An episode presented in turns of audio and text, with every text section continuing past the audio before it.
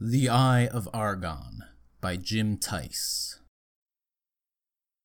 The weather beaten trail wound ahead into the dust racked climes of the barren land which dominates large portions of the Norgolian Empire.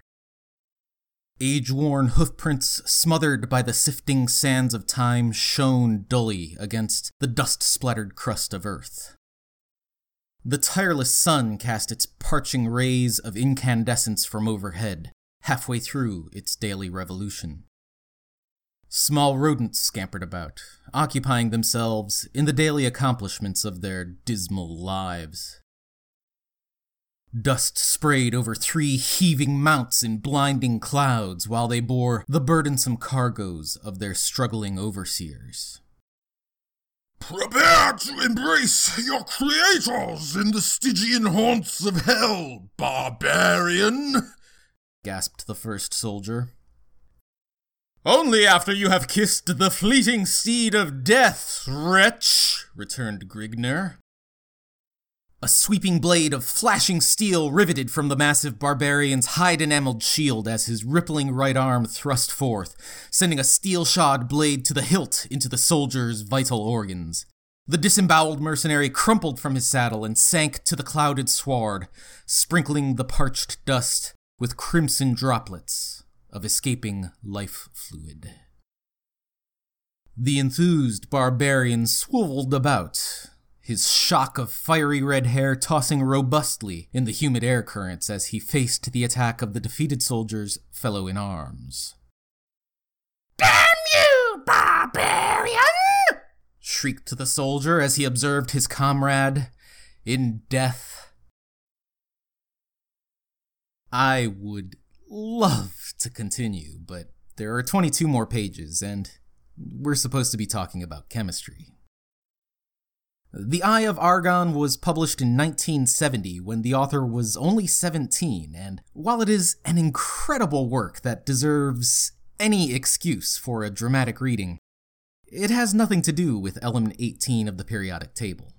The titular Eye of Argon is a scarlet emerald set in a golden idol that appears in chapter three and a half. A narrator with less appreciation for the writing process might be tempted to draw more of a connection between the story's title and the subject of today's episode. You see, the element earned its name due to its chemical inertness, coming from the Greek word argos, which means lazy. I believe accusing Theis of laziness would be inaccurate. But sometimes there is no justice. As we'll see today, Argon itself is no slouch either.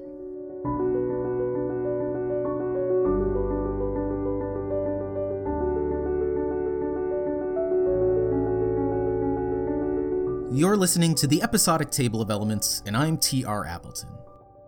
Each episode, we take a look at the fascinating true stories behind one element on the periodic table.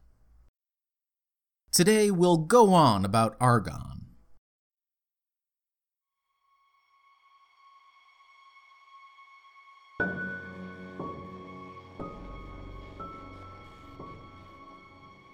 It would be easy to give short shrift to argon.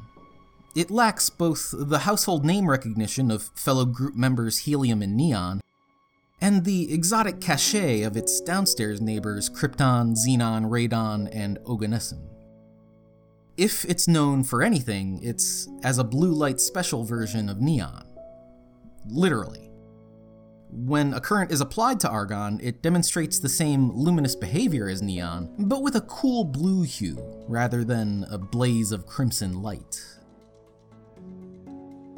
This is, of course, because of argon's full valence shell, which also lends it that chemical laziness it's named for. But being inert doesn't make argon uninteresting.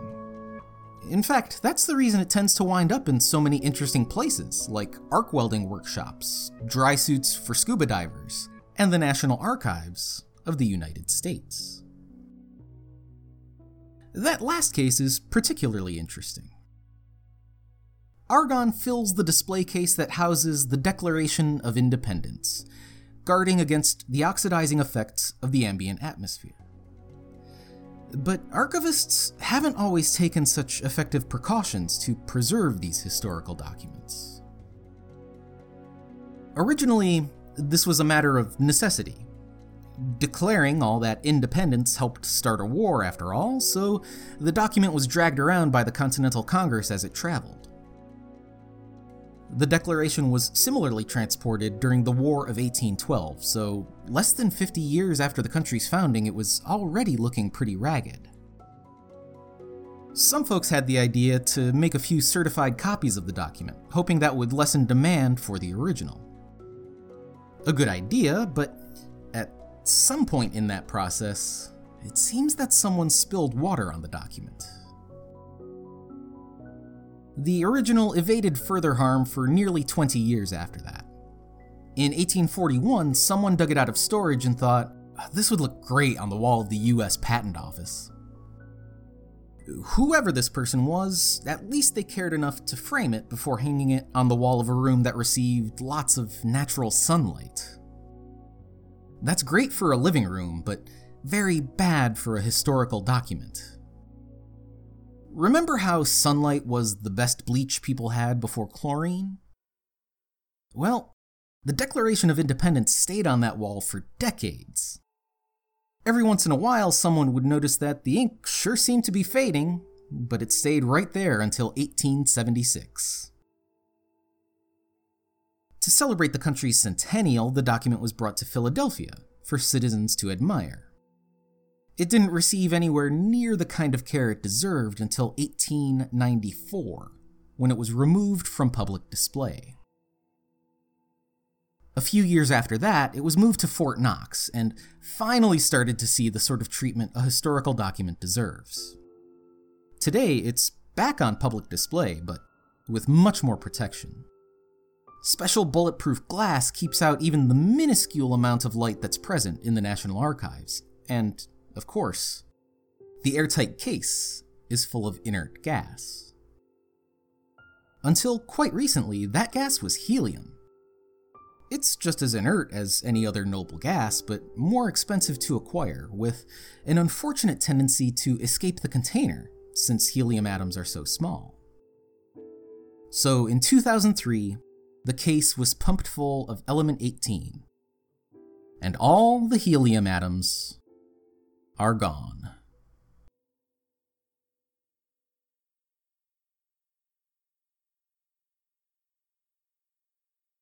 As we know, a chemically inactive substance can still be quite reactive to other kinds of stimuli.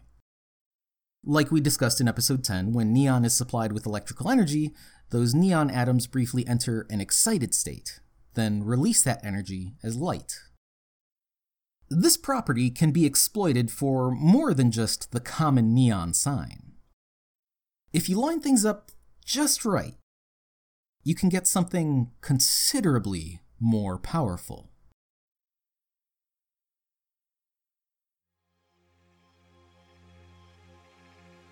By pumping an argon chamber full of electricity and surrounding that chamber with mirrors, you can create a kind of light amplified by the stimulated emission of radiation. A laser. A laser has three chief properties that separate it from the kind of light we normally encounter. First of all, it's monochromatic, emitting light of one very specific wavelength. There are lasers made with all kinds of materials that create different colors. Argon lasers create a deep blue. A laser also stays tightly focused or collimated, unlike the light emitted by, say, a flashlight, which falls off and gets fuzzy over a short distance. Finally, laser light is coherent. That is, all the photons are moving in the same direction, in lockstep with one another. These three characteristics allow lasers to be used in all sorts of ways that mundane light cannot. Everything from light speed communication, to laser cutting and welding, to more accurate weather predictions, and much more.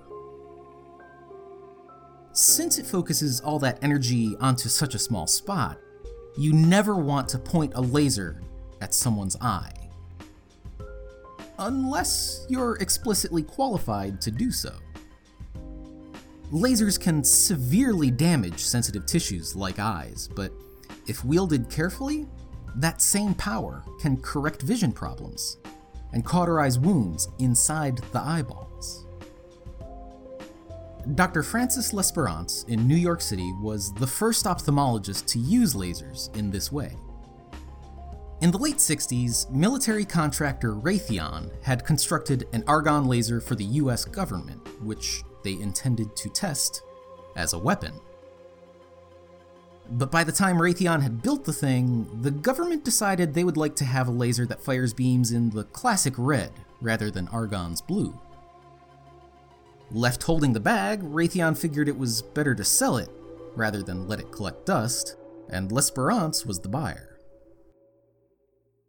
But there was a problem. Since the laser was built with a decidedly non civilian purpose in mind, the designers didn't consider things like whether it could fit in a freight elevator. At three and a half meters long, it could not. And L'Esperance's office was on the ninth floor. That's alright, there was still the window. So L'Esperance hired the best rigger he could find, who set up a series of pulleys and cables to deliver the payload. A pretty big crowd gathered to watch, it must have been quite a sight to see an enormous laser gun lifted high into the air like that. But the spectacle became a minor disaster when something snapped, and the machine crashed to the ground. Wisely, L'Esperance had taken out insurance on the laser, and it paid enough for Raytheon to build him a new one. Yet there still remained the problem of exactly how to get the massive thing up to the ninth floor.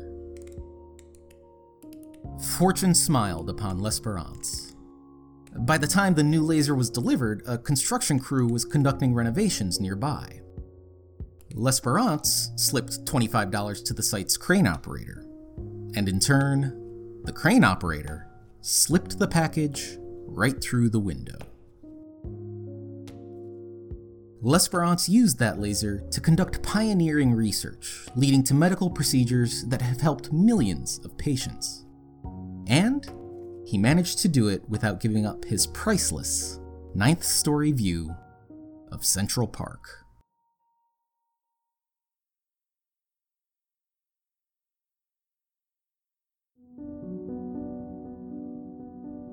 Raytheon and other vendors continue researching laser weaponry to this day, but argon has already been part of military's arsenals for decades.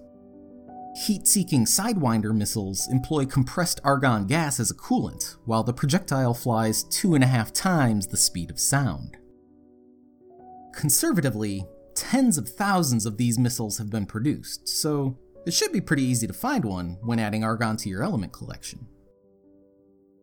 If for some reason you run into obstacles during this endeavor, there are more mundane sources for element 18. It's often used as an effective insulator in double hung windows, so it's possible that you kind of have a display case full of the stuff already. If not that, you can probably find with ease a small glass ampule filled with argon. They used to be pretty common, they just weren't marketed as such. Incandescent light bulbs are the kind that work by passing an electric current through a filament until it glows white hot.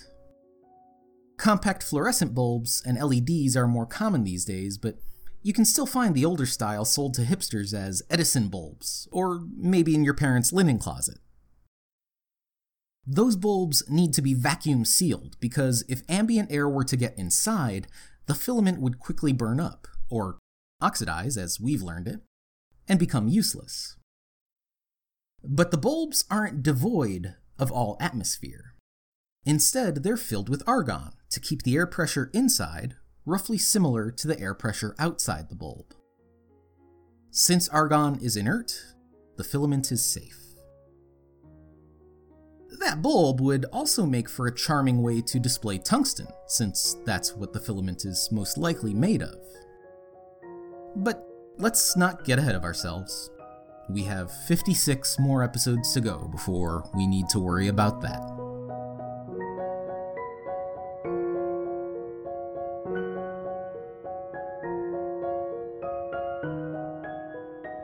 Thanks for listening to the episodic Table of Elements. Music is by Kai Engel. To learn about Argon's discovery and what's so weird about how much it weighs, visit episodictable.com slash AR.